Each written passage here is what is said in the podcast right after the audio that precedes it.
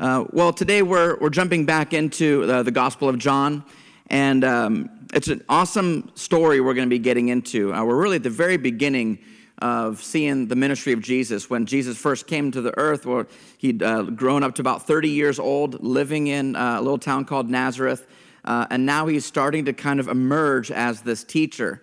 Up until this point, those first 30 years, he's, he's, he's just a, a regular guy. He's just this obscure figure from this little 200 person village uh, in Nazareth. So, uh, and in this story today, he's going to be calling, a kind of meeting, and asking his first followers to come follow him, uh, to come uh, observe his teaching, his ministry.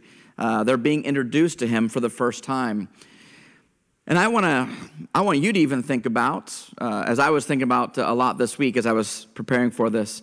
Uh, do you remember the first time that God really first grabbed your attention? Uh, when that name, that person, Jesus, uh, became a little bit more forefront uh, in your mind. Uh, that name Jesus went from being something kind of foreign that you wouldn't really say that often, but now all of a sudden there's some intrigue behind it. There's something about hearing that. It still may be a little awkward to say, but you start being drawn to that name a little bit more. Uh, chances are, like the guys we're going to see in the story today, uh, you weren't quite expecting it. Uh, it just kind of came upon you. Something maybe happened in your life that caused you to pause and think about things. Maybe something just happened in your heart. All of a sudden, your attention was being drawn. Something got you thinking. Or maybe it just was totally out of the blue. It wasn't an event in your life, but just all of a sudden you're starting to just wonder about God and who Jesus is, whatever it might be. But chances are you didn't just sit down one day and just say, I'm think I'm just going to think about God a bit more. Chances are something started drawing you. God usually shows up in your life oftentimes when you least expect it. Maybe life is going just fine.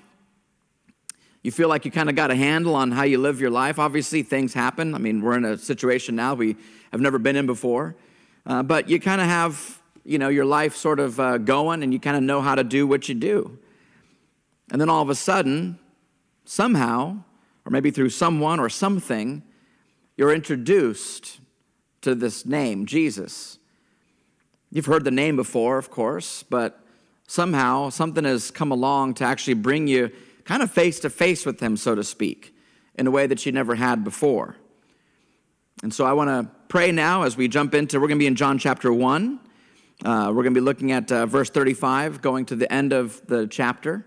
But I want to pray and I want to ask the Lord to, first of all, for those of you who already, you know Jesus, you've been following him, I, am hoping that today is kind of like a, a, walk down memory lane, so to speak. I think sometimes we need that. Um, you know, even as we were, um, you know, saying earlier to, this morning already, uh, sometimes we lose focus, as Ian was talking about. We kind of have all these distractions, and we can easily kind of forget kind of the main thing. And so I'm hoping that for this morning, for those of you who already you know Jesus, you've been following him for uh, many months or many years. I hope today, as we go down kind of memory lane a little bit, you're sort of reminded. It's kind of like, you know, when you have an anniversary or when you have a, uh, you go out on a, a, date night with your wife and you kind of reminisce about kind of the old times, it sort of rekindles something for you. So I hope that for you that this kind of maybe does that today. And then for also maybe for some of you who don't yet know Jesus, or maybe you're at the beginning of this sort of sort of meeting him for the first time, hearing about him. Uh, maybe you're tuning in for the first time, you're curious about him. Maybe this coronavirus thing has kind of gotten you to, to ponder life a bit more. And so I hope that even today, this sort of helps you sort of navigate and take those sort of little baby steps one by one. Uh, as uh, hopefully, this maybe even gives you a little bl- blueprint as we see these guys in the story, their first steps even towards Jesus. So let's pray and ask the Lord just to lead us and guide us today. Father in heaven, we thank you that you are indeed a God who is loving and in control of all things. We know that you do have a, a plan for everything, everything good and everything bad that comes into life. We know, we believe, because your word shows us this, that you work all things for good for those that love you. That your purposes will be served somehow, though we don't understand it. We're we're human, we're finite. We live on this earth for 70, 80 years. And we presume that we can kind of figure it all out, whereas you're eternal. And so we ought to trust that you are more wise and have a, a, a, bigger picture view than we do. But that doesn't stop us from still thinking that we know better and that we have this thing figured out. And, and so we're asking today that you would help us to humble ourselves and um, walk by, by faith and not by sight. So, as we see in your word, these first few men that are going to be called to follow you, Help us even put ourselves in those shoes, remind ourselves of what life was like when we first started following you, or for those that haven't yet, that hopefully they even see a bit of a, a mirror reflection of themselves in these men. Lord, would you draw all of us, all of us who are watching today, would you draw all of us closer to you? Holy Spirit, lead us and guide us in your word today. It's in Jesus' name we pray. Amen. So, John chapter 1, verse 35. I'm just going to read the first uh, few verses here, and then we'll read more a little bit later. It says, The next day again, John was standing with two of his disciples. This is John the Baptist. And uh, he looked at Jesus as Jesus walked by and said, Behold, the Lamb of God. Now, the two disciples heard him say this, and they followed Jesus. Jesus turned and saw them following, and he said to them, What are you seeking? And they said to him, Rabbi, which means teacher, where are you staying? He said to them, Come and you'll see. So they came and saw where he was staying, and they stayed with him that day, for it was about the tenth hour. One of the two who heard John speak and followed Jesus was Andrew, Simon Peter's brother, Peter uh, and Andrew, the first apostles. He first found his own brother Simon and he said to him, We've found the Messiah, which means Christ, the Savior. He brought him to Jesus, and Jesus looked at him and said, So you are Simon, the son of John? You shall be called Cephas, which means Peter. Now, as we open up the story, we're still down at the baptismal site near Jericho. And as I read this, I, I can't help but actually kind of get maybe a sort of comedic picture of what's going on here uh, Jesus is walking along, and these two guys are kind of following him, kind of tailing him, you know, a little bit behind. They don't want Jesus to notice. They're trying to be a little nonchalant about it. Uh, don't want him to really notice. They're just trying to make, they want to find out where he's going, almost like stalking him in a way. And every time Jesus looks back, I just kind of picture them stopping, just, just kind of acting like, hey, what are you, we're just, we're just, we're just walking, we're just walking like you. But after a couple of times he looks back, he finally says to them, What are you guys looking for? What are you seeking? He's almost like, Can I help you? that's what I sort of pictured. I don't know if exactly that's how it was. It probably wasn't quite like that. But I do see a very sheepish demeanor about these two early disciples. They're kind of hanging back, they're curious, they don't know what to think about him. They're hearing some things being said about him. John's telling them, hey, that's the guy, that's the guy, you should follow him. And they're like, is it? We don't know. Let's just follow and just kind of see. They're curious, they're skeptical, but they're intrigued. And so they want to have a conversation with him, but they don't really know what to do. So they just kind of follow at a distance. It's as if they really, maybe they wanted to know where he was staying because maybe they're thinking, we have a lot of questions.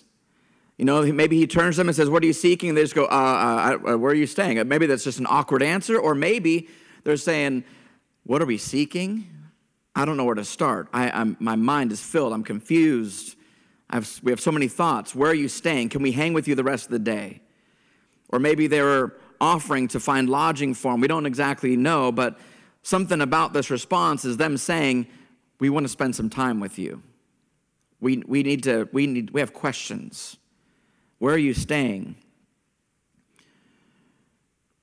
Possibly they have so many questions and they're kind of stuck and they're confused. And so they're sitting there together just going, we, we, we need to have as much time with you as we possibly can because we don't, we don't know who you are.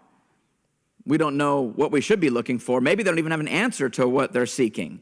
Maybe they have a lot of questions. Maybe they don't know have any questions. Maybe they don't know what they're even seeking. Regardless, I think the question that Jesus asked them, What are you seeking? I think this is a fantastic question. It's an amazing question he asked them. He wastes no time in making an impact in their curious minds, even. There's already some intrigue. He's saying, What do you guys want? How can I help you?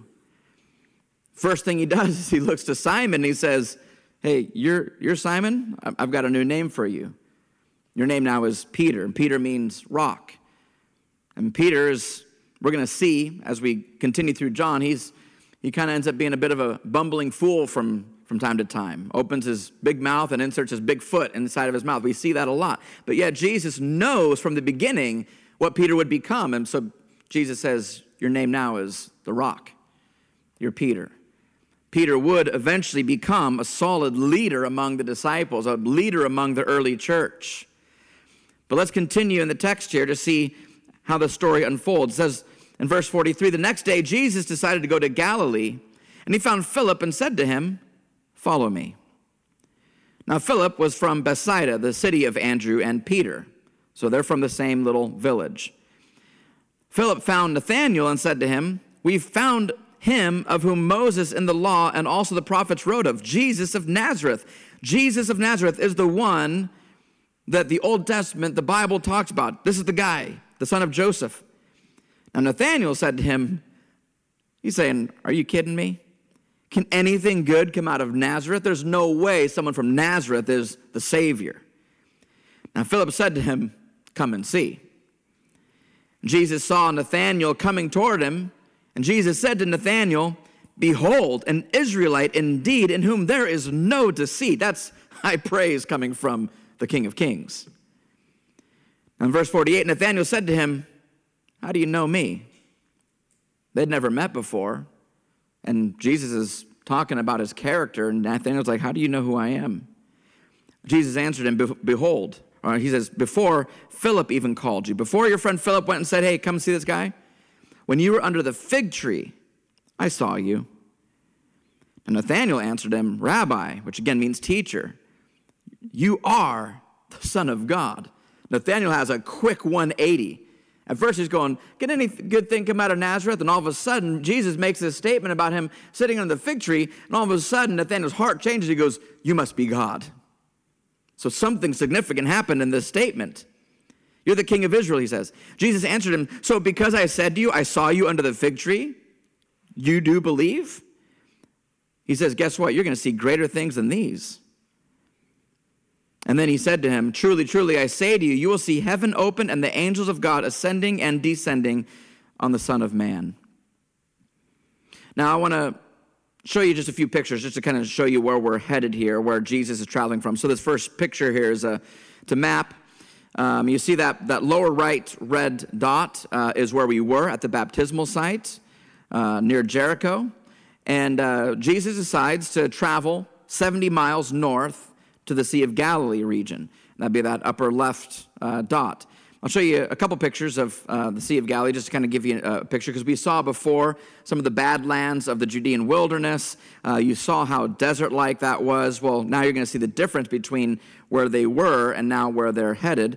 Uh, so, this next picture, you see uh, just a, a, great shot of really what's the north coast of the Sea of Galilee. This is um, right near the Mount of Beatitudes, as we call it today.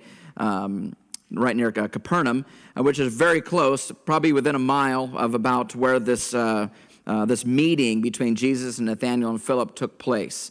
Uh, now, if you go to the, the, next slide, there's just a picture of my family on the shoreline, so you can kind of get a picture of what it would have looked like as they're walking along the shore there. very grassy, very green. and this is and, and this spot with my family here is also about roughly probably a mile from about probably where this uh, transaction took place, where Jesus is interacting with these men. Now, Galilee, as beautiful as it is, it's generally actually looked down upon by those from Judea, which is in the south near Jerusalem. Galileans up north were kind of seen as more uneducated, sort of redneck types, farmers, country bumpkins, and that's where Jesus is actually from. He grew up in Nazareth, a little village, kind of nowhere kind of a place. So it's kind of the attitude is sort of similar, maybe how, you know, big city metro folks here in America, we maybe New York, Los Angeles look down upon Midwesterners. Uh, maybe they kind of turn their noses up at them, you know, the farmers, country folks, uneducated rednecks. Well, we call them the flyover states because what good, they're no good to visit. We just fly over them to go to the big cities. So it's kind of like that. And even myself, you know, I, I grew up in Los Angeles until I was 14 and moved to one of the flyover states. And uh, I remember having at, at 14 kind of that attitude. Uh, but now I look back and, um, and I'm, I'm very thankful for the time that I, I, I spent. Uh, I love that my family heritage is, is deep within the flyover states. But it's really no surprise that God chose for his son to be born of a kingly heritage line from King David. Jesus is born in a, a royal line of kings of, of Israel and born actually in a kingly town of Bethlehem. But God had him sovereignly moved to this place up north where no one good comes from.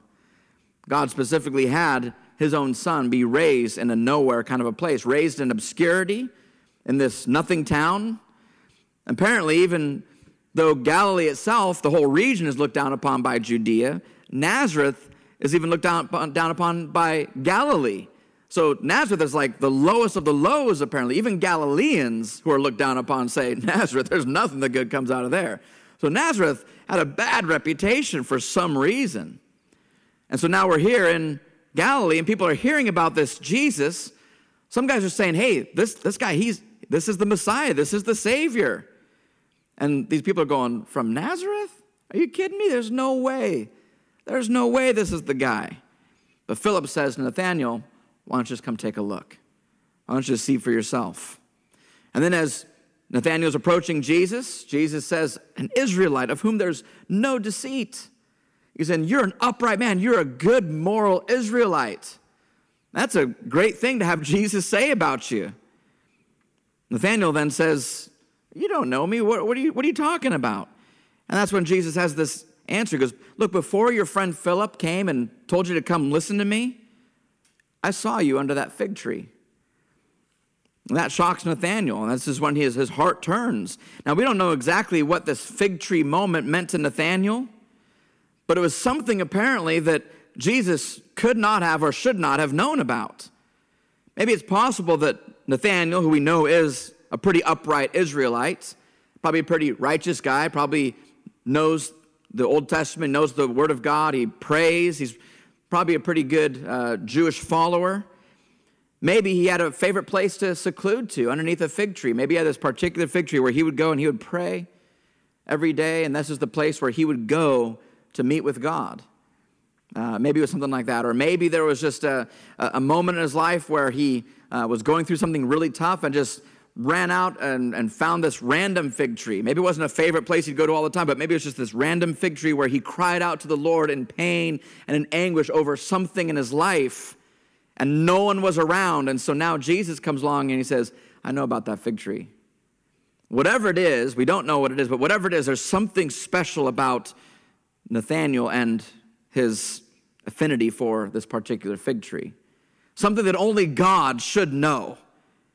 I assume that it's probably a place of prayer of some sort because only God should be able to hear the things that are coming out of Nathanael's heart underneath that fig tree. And here Jesus comes along and says, I know about the fig tree. And this something happened where Nathanael just goes, There's no way you can know that unless you're the one I've been praying to. Unless you're the one who heard my prayers. And all of a sudden, he goes from, You don't know me, nothing good comes out of Nazareth, to, You must be God. You're the only one who knows about that fig tree. So, whatever it is there, something catches him off guard. Now, God has a way of drawing us, of getting our attention really when we least expect it. It's a way that He does that's often confusing or perplexing. We can't quite explain it as we go through it, or when in the midst of it, we're just going, I don't, something's going on in my life. I don't really know what it is, but we're searching through life, maybe looking for meaning or purpose or fulfillment or satisfaction, or we're looking for love or joy or peace. And it's like that song, looking for love in all the wrong places. We're just looking in all these places to find fulfillment and satisfaction, but nothing settles. Nothing settles. And we're just kind of wandering, and we come up dry, we come up empty. Maybe, maybe you actually get what you're chasing after. Maybe you get the notoriety. Maybe you get the, the money or whatever it is, and, and you find yourself unsatisfied. Or maybe satisfied, but just for a moment, and then all of a sudden the shine sort of wears off, and you're looking for the next shiny object. And for many of us, there comes a day, or maybe it's a, a season of life, a few months or something, where something seems to be drawing you. Now, as I mentioned earlier, I'm, I'm talking to both people who already are following Jesus. I'm looking around the room, I know you guys. You guys are followers of Jesus. And there's also some that maybe you're not yet or you're thinking about it, but this is for all of us. Because no matter where you're at in your life, whether you're following Jesus right now or not, there's going to be times when Jesus is drawing you, and he's drawing you either away from something, away from some particular sin or doubt or fear. And there's kind of this hesitancy where you're going, I don't know if I can follow. I don't know if I can go after him. He calls you out. And so, whether you're already a believer or if you're not or you're not sure yet, this is for all of us. You want something, there's a longing inside of you. There's something that you're going after. There's a need that you want to fill, an empty void that isn't being satisfied. And you think maybe that you know what you want. You think you know what will make you happy, but either you've gained it and it hasn't satisfied, or you actually don't even know what it is yet, and so you don't know where to go. So you're just kind of wandering, looking for something. And now, this, this tug in your heart, this curiosity, you find yourself maybe thinking more about your own existence or purpose or meaning. And you find yourself all of a sudden interested in God and faith and wondering if you ought to maybe look into that and follow Him. But when you think about God and when you think about Jesus, like these disciples, you sort of follow slowly behind, maybe a bit sheepish. You just want to observe from a distance. You're not sure what life would be like if you let go of this particular thing that you've been holding on to, or if you stop chasing that thing that you've been accustomed to chasing after. So you kind of walk at a distance. Well, what would it mean? What would it be like to actually follow Jesus? I'm not really sure. So, how about I just observe from a distance? But before too long, you also have to answer this question as if God Himself is asking you, What are you seeking? What are you looking for? Maybe you don't know the answer to that question, but I think it's a question that you need to ask or maybe be asked. If you find yourself in the situation where there's a bit of a battle going on inside of you, you want answers, you want to find what you're seeking, but your flesh, your current life, your current desires that are on in your mind and your heart, they're, they're warring against it. Your body and, and, and what you've told yourself and taught yourself so many years is, well, yeah, that's neat, that's cute, this whole God thing, but you don't really need that. You're fine without it. That's what that's the war going on inside. You're following from a distance, going, should I follow him or should I follow this? Should I follow my own heart? There's this battle now going on inside of you. But when that battle is actually going on, when that wrestling match begins, it's as if you're coming face to face with God Himself. And if you have the guts, more or less, to answer the question, to really sit down and answer the question thoughtfully what are you seeking? If you're able to actually engage in that conversation, it's the beginning, I believe, of God beginning to reveal himself to you. Jesus coming into your life, or maybe for the believer, a part of your life that maybe you previously didn't allow him into. He wants to show you who he is, what he's done for you. He wants to show you who you are and show you your deep need for Him. And soon enough, it becomes undeniable that God truly is trying to get your attention. And I see this in the conversation with Nathaniel. See, he doubts at first. Nathaniel's seeking something as well. He's a righteous Israelite, he's a good person, he's moral, he's upright. He's honorable. He's got good character. He, he's looking for something. He, he knows that there's life to be found in being a good person or something, or he's trying to please God. Nathaniel's looking for something. He believes in the Word of God. Is why he's a blameless man. He follows after God. So, no doubt, because he knows God's Word, he knows that God's Word also promises that a Savior will someday come to save him from his own sin. But when he was told that it was a Nazarene, someone from Nazareth, that ghetto Nazareth, when he was told that, even the most upright Israelite has a sense of pride and arrogance and says, What? I'm not following a Nazarene. Are you kidding me? So even the most upright Jew, the most upright follower of God, still has pride and arrogance and self righteousness in his heart, has blind spots, has a need to be saved from his own sin. Church, I need a Savior. I need a Savior. Nathaniel needed a Savior, but he's saying, There's no way I'm following a Nazarene. For us, for me, I can say, I need a Savior, but am I willing to follow this, this guy Jesus from 2,000 years ago? I've never met, I can't see him. He seemed like just a poor carpenter boy. Or do I want a God who's big and powerful in my own eyes? A God who's going to be like a genie in a bottle, who's going to give me everything I want? See, we all need a Savior, but it's a matter of what are we seeking? What are we, what are we wanting from that Savior? What do we expect that He should give us or, or will give us or what we need? And even the best of the best, the good moral people who are doing their best to be good people, still at the end of the day have sin in their hearts. We hate to admit it, but we do. Each and every one of us has to be saved from our sin. And Jesus, being merciful, he engages in this internal wrestling match with Nathaniel rather than knowing his thoughts and going, oh, you got something against Nazarenes? Well, peace out. I'm going to go find someone else to save. No, Jesus doesn't do that. He engages with them. He doesn't care if Nathaniel has some kind of prejudice against his hometown. He says, hey, listen, I, I knew you from before. Philip even called you. He shows mercy and grace to Nathaniel, even though he knows he has got prejudice in his heart. And he speaks directly to the heart of Nathaniel. Somehow Jesus touches something in Nathaniel's heart that only Nathaniel can know. And in our walk with God, in our pursuit and finding truth, or in our desire to actually know God, it begins with some kind of confusion, some kind of struggle, with us kind of coming to terms with what we're seeking and who we'd actually seek it from, what we really want out of life. But that struggle and pursuit starts to feel kind of like a tractor beam or a magnetic pull that's pulling us towards it, even though we're trying to stay at a distance a bit, trying to walk back and just, you know, not, no, nothing to see here. But all of a sudden, the closer we get, the more we press in, the more we're being drawn to this. Suddenly, there's things that are starting to occur in your heart and your thoughts, things that are being revealed to you that are brand new, and you think to yourself, like Nathaniel, I think this is God. I think this is God. Or as Nathaniel said, truly, you are, Jesus, you are the Son of God. Something about Jesus' answer made it clear to Nathanael that he was indeed being pursued by God Himself.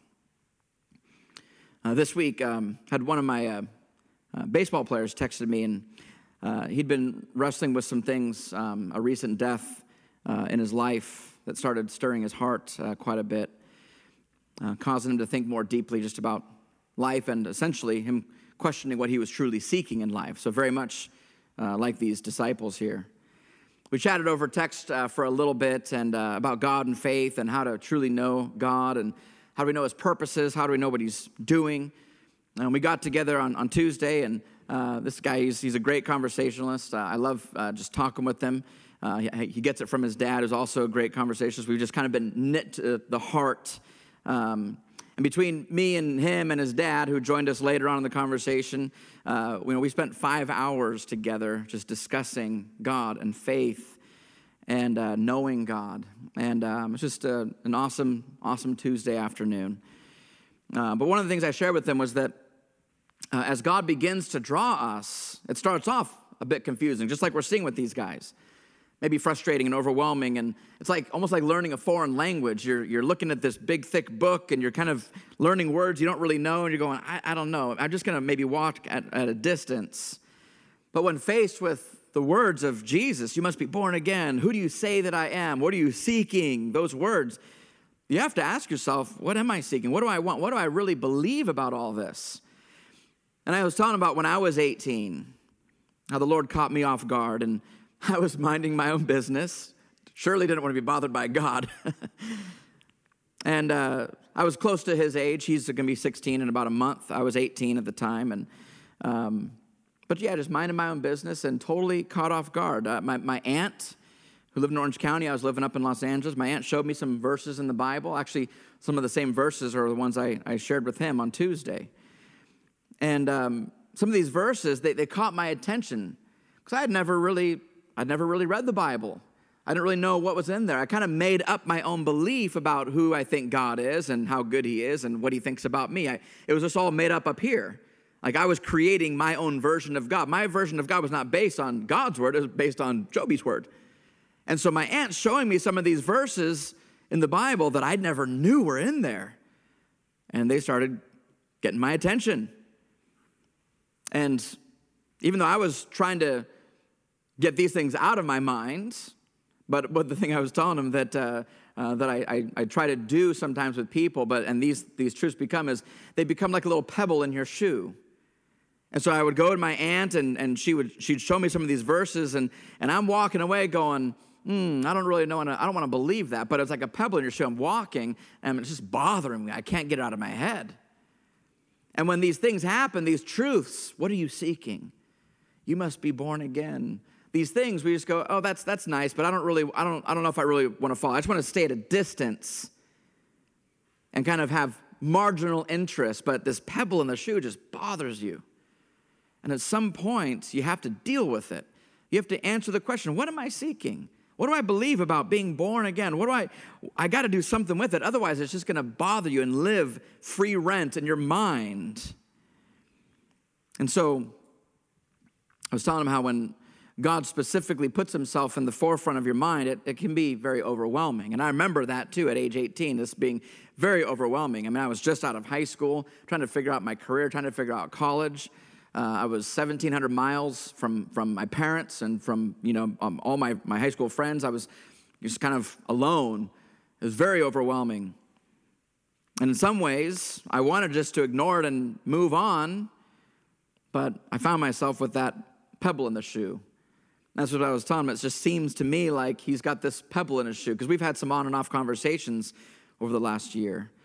And I think that's a good thing. I think it's a good thing when these things bother us and we just have to wrestle with them. I think wrestling with truth and wrestling with God is, is a good thing. I've, I found for myself that when I wrestled with God, I lost. And I'm glad I lost.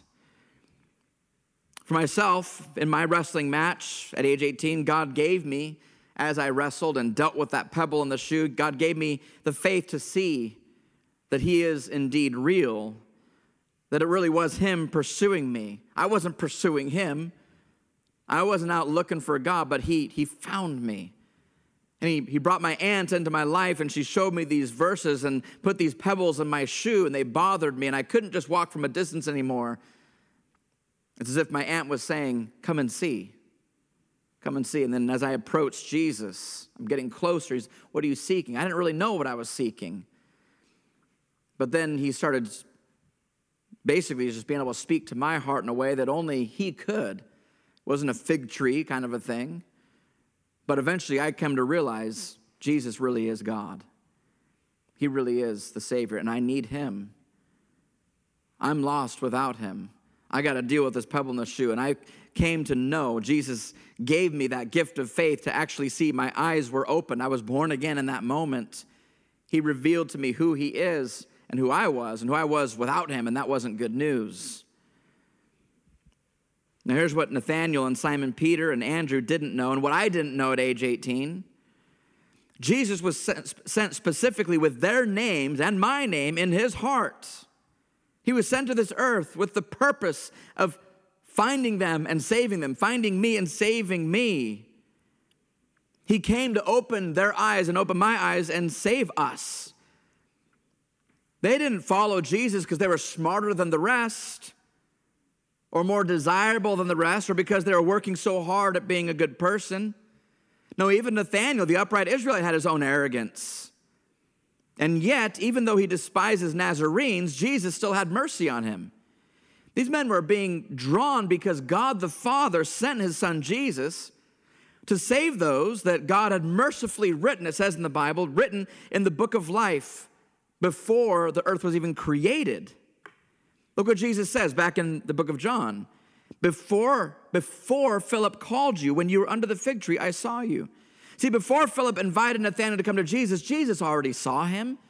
Jesus didn't have to see him in person say, Hey, I'm going to go save that guy. I'm going to go reveal myself as God to that guy. No, Jesus is arriving in Galilee going, Let's see, I've got to, um, I've got to find Nathaniel. He's on my list. I got to find this guy. I'm going to, I've come to save these people. But Nathaniel didn't know that. Before my aunt showed me the scriptures in the book of Romans that caught my attention at age 18, Jesus had already chosen to save me. He appointed that day for my aunt to show me those scriptures and put that pebble in my shoe. This is because God the Father was drawing me to Him, even though I didn't know it. I was caught in that tractor beam. And you, for those of you who say that you, you follow Jesus, what event or what, what person in your life brought you or pointed you to Jesus for the first time? Think about it. Think back. Go down that trip down memory lane. And you think about that person, maybe that encounter you had. Well, guess what? Before that even happened, Jesus had already decided to save you. He didn't just see how you'd respond in that moment and say, Oh, that was a good response. I'll save you. I'll call you mine. I'll adopt you. No, he said, I've already got you in my heart, so I'm going to put this person in your life to draw you to me. Jesus says this in John chapter 15, later, we'll get to probably in a few months, quite a few, quite a few months. John 15, 16, Jesus says, You didn't choose me, I chose you. And I appointed you that you should go and bear fruit and that your fruit should abide, so that whatever you ask the Father in my name, he will give it to you. See, this drawing goes on in our hearts. It, it feels confusing and mysterious because it is indeed actually mysterious. A bit later on in the story, Peter finally sees who Jesus truly is. Remember, he's kind of hanging back a little bit, saying, Hey, where are you staying? A little bit later on in the story, we're going to see that Peter finally actually sees that Jesus really is the Savior, he's the Son of God. And Jesus knows that in this, this is the final step, really, for Peter of the seeking and drawing process. Peter's been intrigued, he's been interested, he's been following, and finally, at the end of the tractor beam, so to speak, Peter says, You really are the Christ, the Savior. The story itself in Matthew chapter 16 says, Jesus answered him to, to Peter when Peter said, You are the Son of God. Jesus said, Blessed are you, Simon, son of John. For flesh and blood, your own ability, your body, your brain, flesh and blood, that's not how you figured this out. That's not revealed this to you, but my Father is in heaven. He's the one who revealed this to you. You've been drawn by Him. You were not looking for me, He revealed Himself to you. This great news comes with a promise, too. In John chapter 6, verse 44, Jesus says, No one can actually come to me unless the Father who sent me draws that person to me. And the promise is that I will raise that person up on the last day. He's saying to Nathaniel, Look, the reason you came to me is because my Father drew you to me. But guess what, Nathaniel? Even though you doubted, even though you had some prejudice against me, because you're being drawn to me, I'm going to save you and I'm going to hold you and I'm going to raise you up at the end of your life. You're going to have eternal life because my Father gave you to me. It is in God's sovereign power that does the drawing of us, but it's also in His sovereign power that keeps us. He draws us and we're confused, we wrestle, we doubt, we aren't sure, maybe we push against it a bit. And for those of us who eventually do see, as Nathaniel and Peter declared, I do believe now Jesus is the Savior, I need Him. For those who have finally and definitely realized that Jesus is God, he says to us, You're born again today because my Father drew you to me. My Father chose to save you and give you new life, and I will keep you until the end. I will never let go of you. I'll raise you up on the last day. You'll be with me in paradise forever and ever. I won't give up on you, even though you might give up on me. Also in John chapter 6, Jesus says, All that my Father gives me, every person that my Father gives to me, they're going to come to me because He appointed it. And whoever comes to me, I will never cast them out.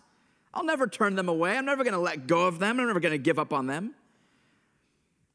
Now, for those of you who are wrestling or you're wondering, again, I'm talking to both believers and those of you who don't yet believe in Jesus or follow Jesus.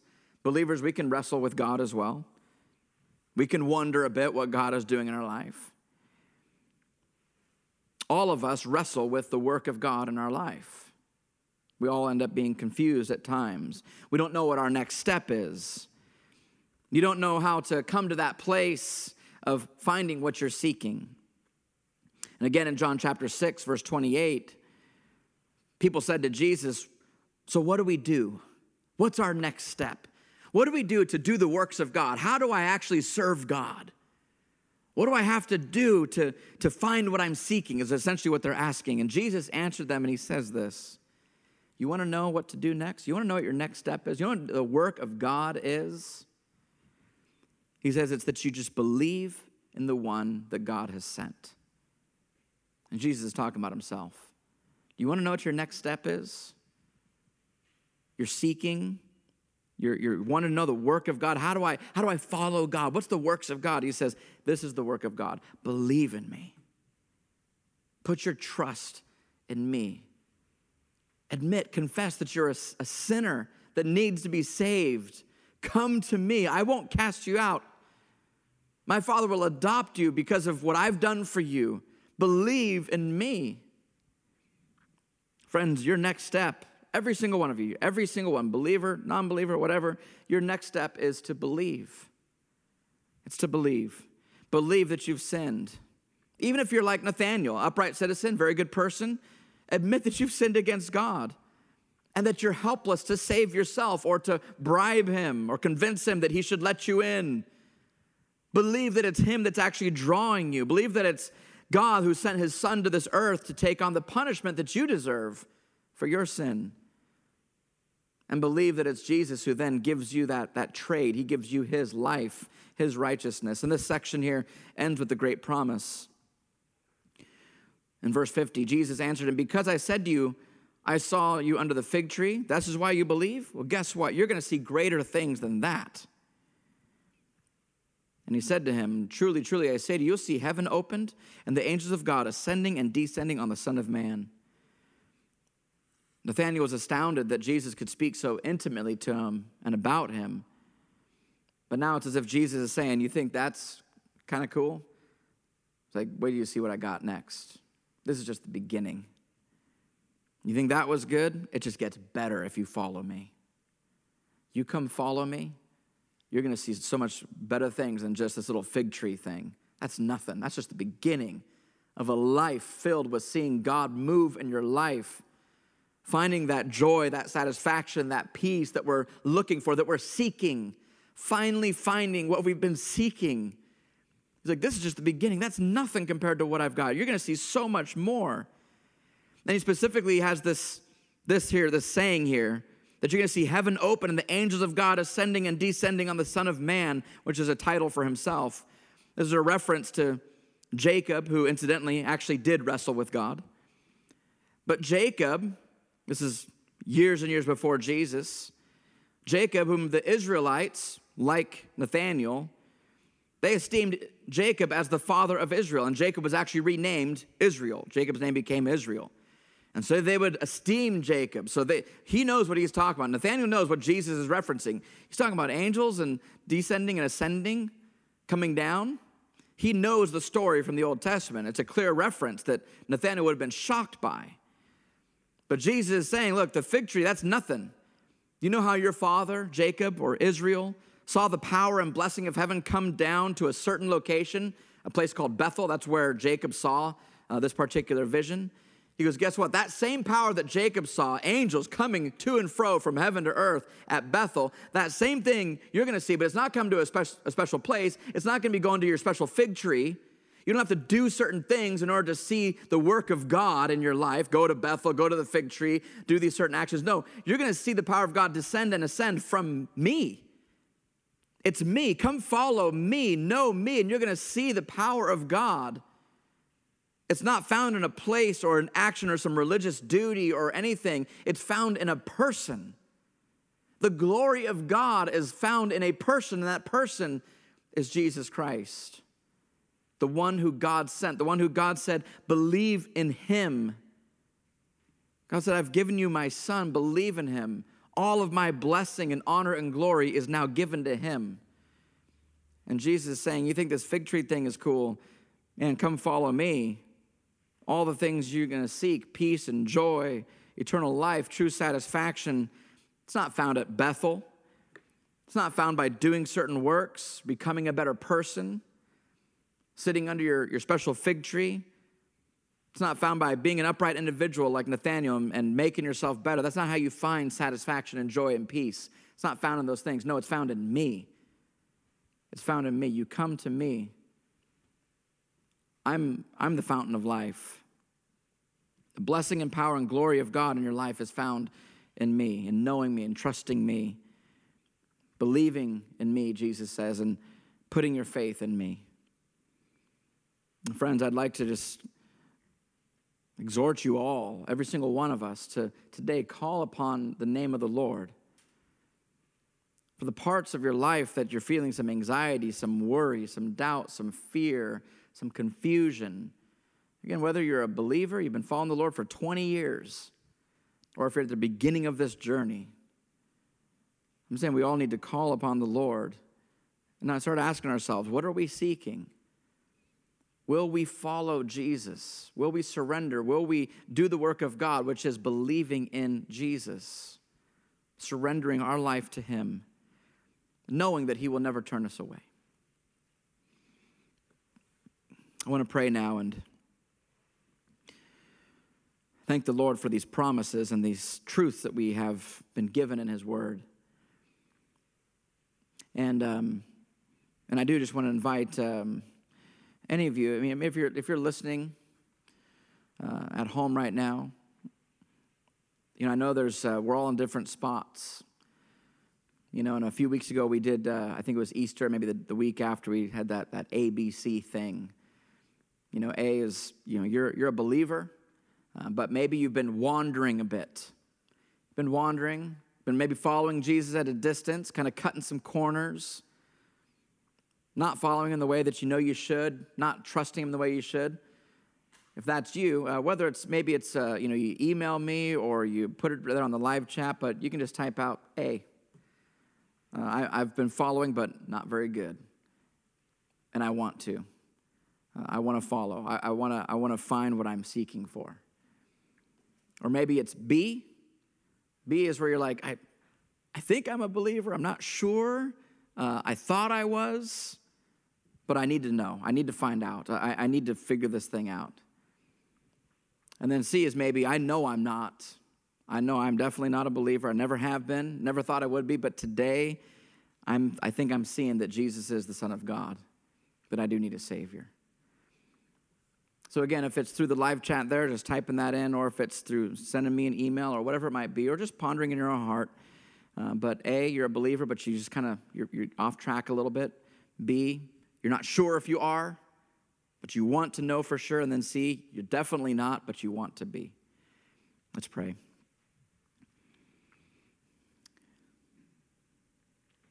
Heavenly Father, we thank you that we can come to you and even call you Father. There's a time in our lives when you were our judge. And we knew that we would stand before you. We look back and know that we would stand before you and be judged by you for our sin. But even as a judge, you did the improbable in sending your very own perfect Son to this earth, and he instead would be punished for our sin. You would judge him instead of us. And you would call us now your sons and daughters though we weren't before. We were enemies with our backs turned to you.